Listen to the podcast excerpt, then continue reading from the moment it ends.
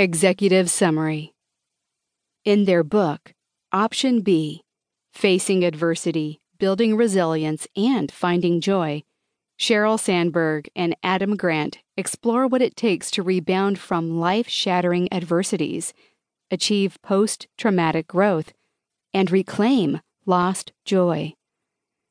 Sandberg describes the shock of losing her husband suddenly and unexpectedly and relays what she learned from Grant about processing grief, coping, and moving on.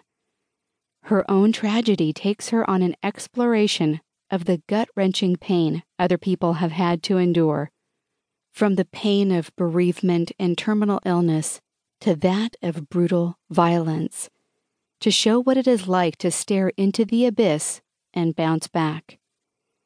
Recovery, she contends, begins when people stop personalizing their tragedy and see its effect as limited and impermanent. It progresses when they share their pain with others and join communities that enable them to ground their hope and reimagine their future. Sandberg and Grant offer practical tips for finding growth in tremendous adversity and building resilience at home, at work, and in personal relationships. In between, they explore simple practices, including journaling, keeping gratitude and work well done lists anyone can use to reclaim the self confidence and joy that trauma so often steals. Key takeaways Key takeaway Resilience can be learned. When Sheryl Sandberg lost her husband to an undiagnosed heart disease in 2015, she was beside herself with grief.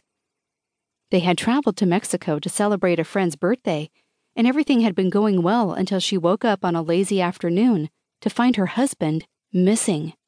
She found him minutes later, lying on the gym floor, a pool of blood collecting under his head.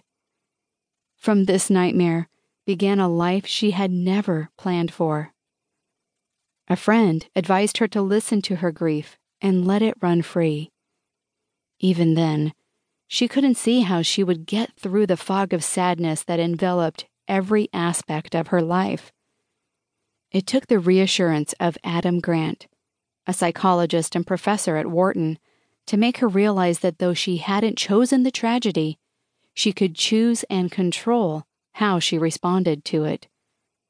Sandberg learned that she did not have a limited amount of resilience. Resilience was like a muscle she could build. Her tragedy, like every adversity she had faced before, gave her a choice. She could give in to the crippling nothingness, or she could find meaning in the suffering and respond with strength. Dave, her husband, was no longer there to take their two children to soccer games and family activities so she would have to make the best of her second option.